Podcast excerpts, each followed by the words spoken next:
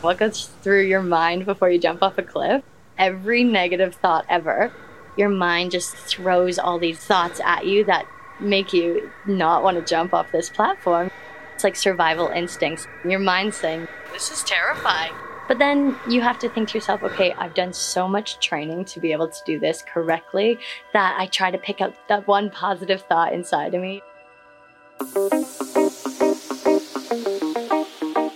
This is Mindset Win from Red Bull. I'm Cédric Dumont, and together with my co host Kate Courtney, each week we've been meeting incredible athletes whose stories have been inspiring us and giving us insights into what we can learn from their attitudes. If you're a regular listener, welcome back. And if this is your first time here, we're delighted you've joined us. I hope you enjoy what we've got in store for you. There are loads more episodes just like this one, looking at different ways to build your mental strength.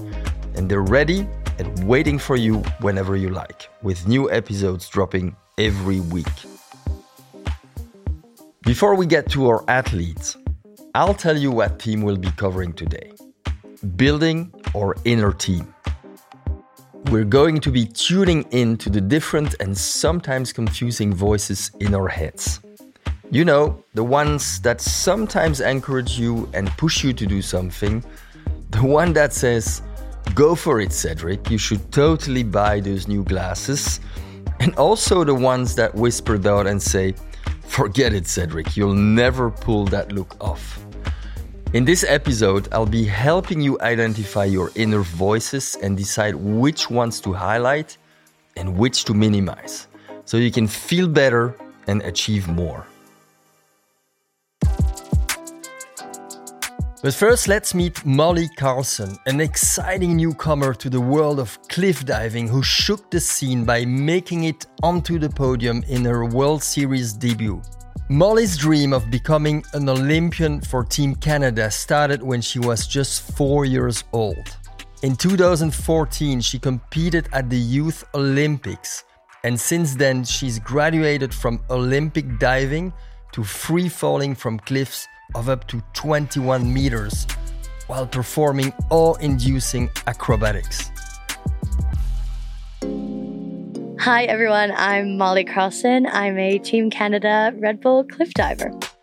I started diving when I was 10 years old and went through this whole journey of competing for Canada on the international stage as a junior. And then part of me was like, I want to go higher. So I started on social media asking my followers, should I join cliff diving after I graduate college. And 99% of people said yes. 1% was my mom that was like, absolutely do not. What goes through your mind before you jump off a cliff? Every negative thought ever. Your mind just throws all these thoughts at you that make you not want to jump off this platform. It's like survival instincts. Your mind's saying, This is terrifying. But then you have to think to yourself, okay, I've done so much training to be able to do this correctly that I try to pick out that one positive thought inside of me. Maybe a coach's correction or something super strong that I can take into my mind that it overwhelms my mind so that the negatives don't even come up. And I'm like, okay, I need to jump with pointed toes. And then that just like consumes my mind. So that really helps when I was tied with the world champion Rhiannan Iffland going into our last dive at last year's first event in Boston. And we had the exact same degree of difficulty.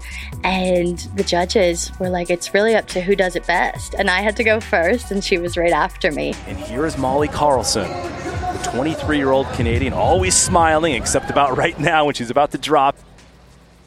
And I was like, okay, like all these negative thoughts once again consume you. And they're like, can I reach this level of beating my idol for so long? Like, can, am I at that level? She's so much better than me. And then you find yourself recognizing the positives. I was like, wait, pause for a second. I'm tied with my idol you need to remember that this is one of the coolest experiences that you're living and to live in the moment. Like, try to embrace that. And I was like, go there, do the best dive that you can do. She beats you. She beats you all the time. So it's nothing new. But this could be the one time that you can beat her and, and make it happen. It was almost like flipping that mindset from being so negative and like, I'm not as good as her to, okay, we are already tied. You're already showing that you're just at that same level and go out there and have fun with it. Oh, beautiful Whoa, in the air. That's how you get Stella, it done. Stella, Stella diving by Molly Carlson. Whoa! Whoa, there you have it. There's a 10, 10, the first of the day. It is Molly Carlson of Canada who will win her first ever Red Bull Cliff Diving World Series competition. I did end up beating her by like four points. It was crazy.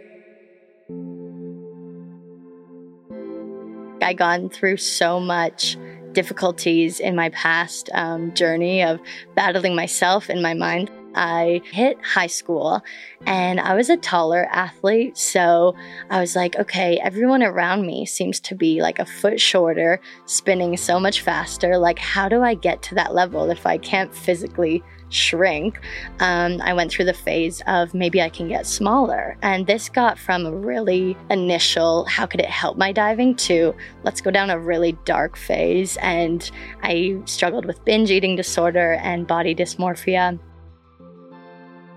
When I didn't make the 2016 Olympics, I was devastated. I was like, okay, you know what? If I do all this work to not make the Olympics, clearly something's wrong.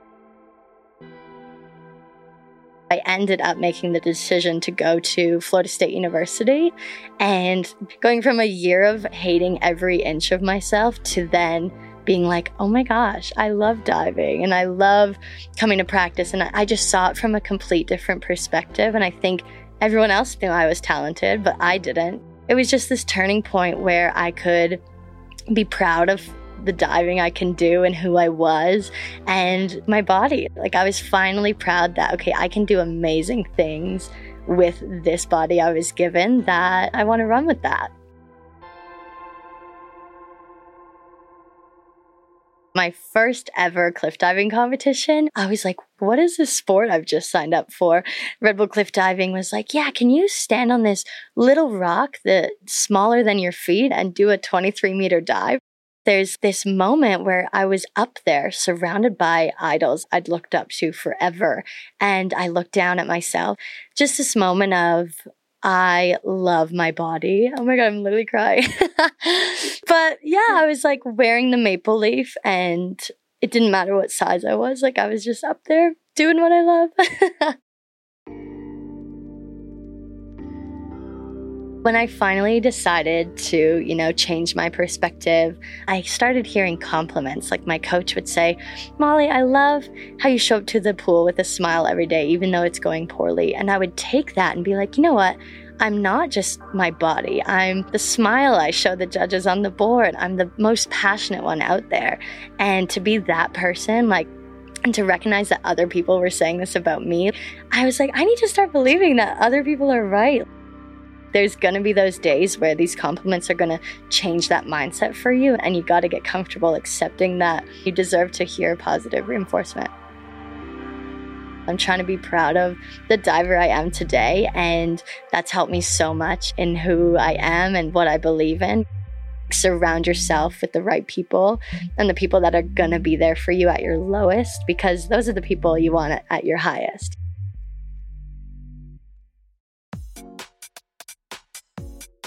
Writing down the negative thoughts and immediately answering it with three positives. This has really helped me as well. I write it in a journal or on my phone, like in notes. For example, you cannot do this dive when I literally can. it's just my mind blocking me from achieving that.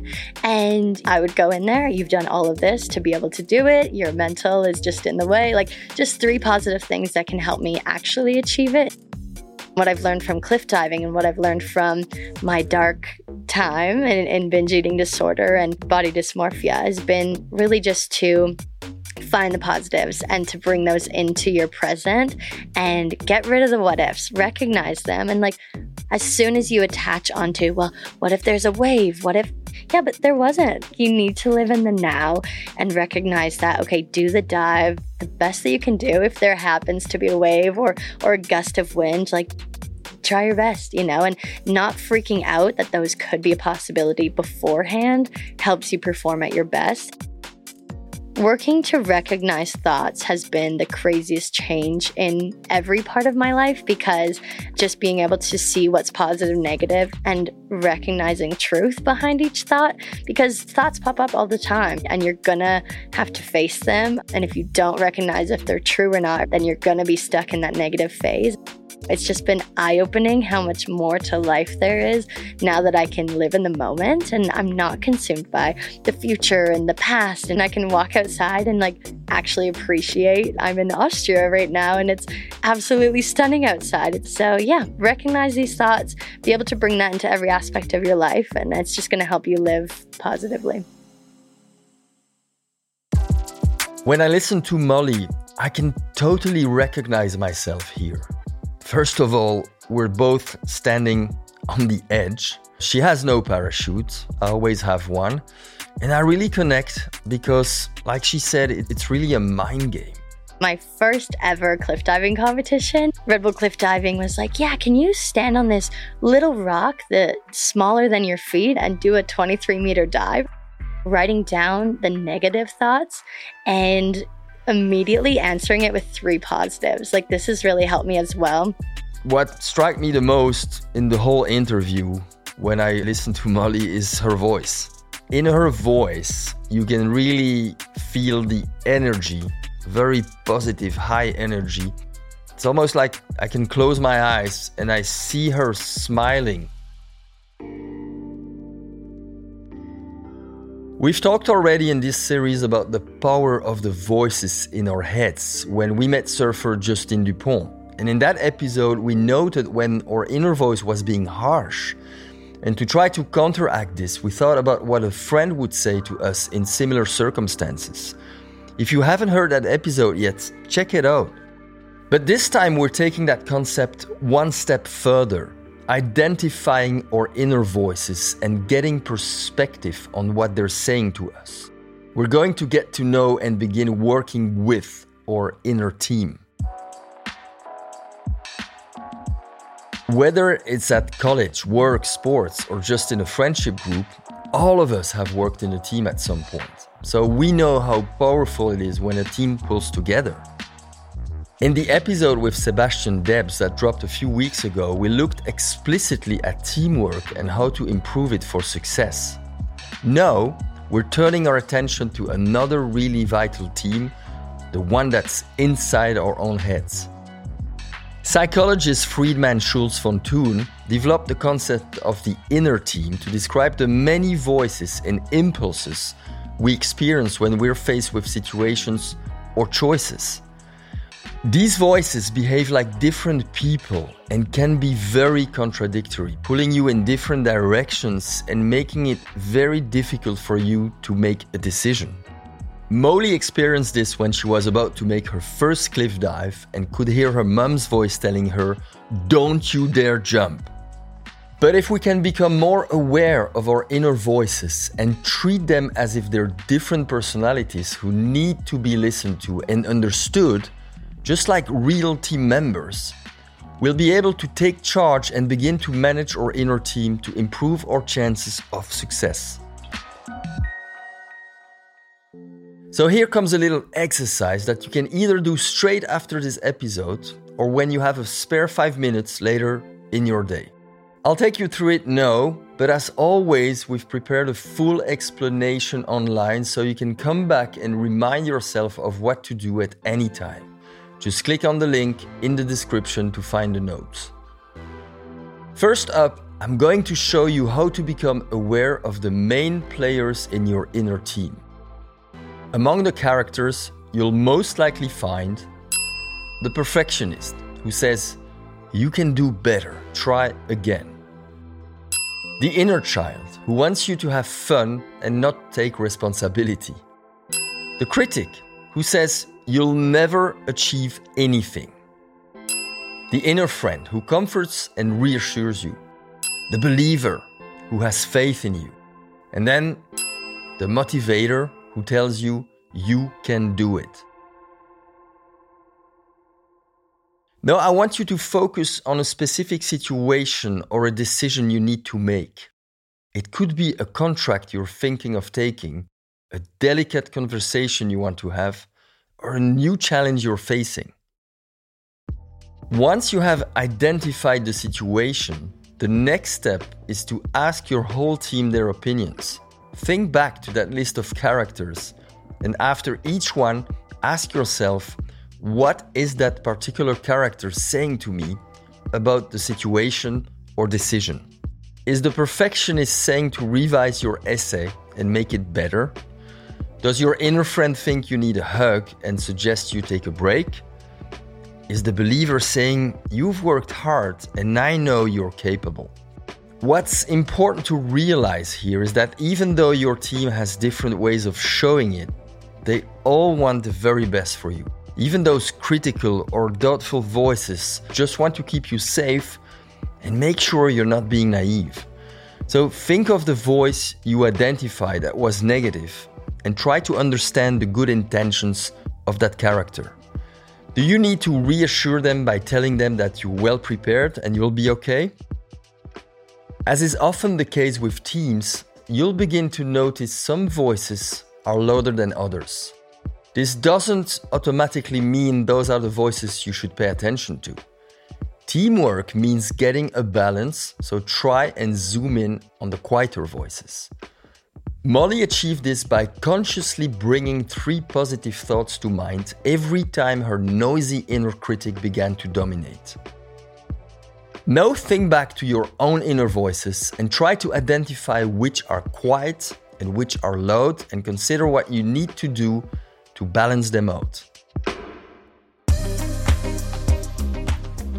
That's all from Mindset Win for today. As I mentioned before, there are notes in the episode description, as well as a link to redbull.com where you'll find a handy reminder of all those character types in a simple breakdown of the steps in today's exercise. And before I go, if you enjoyed this episode, please give us a rating. This will help other people find the podcast. See you next time.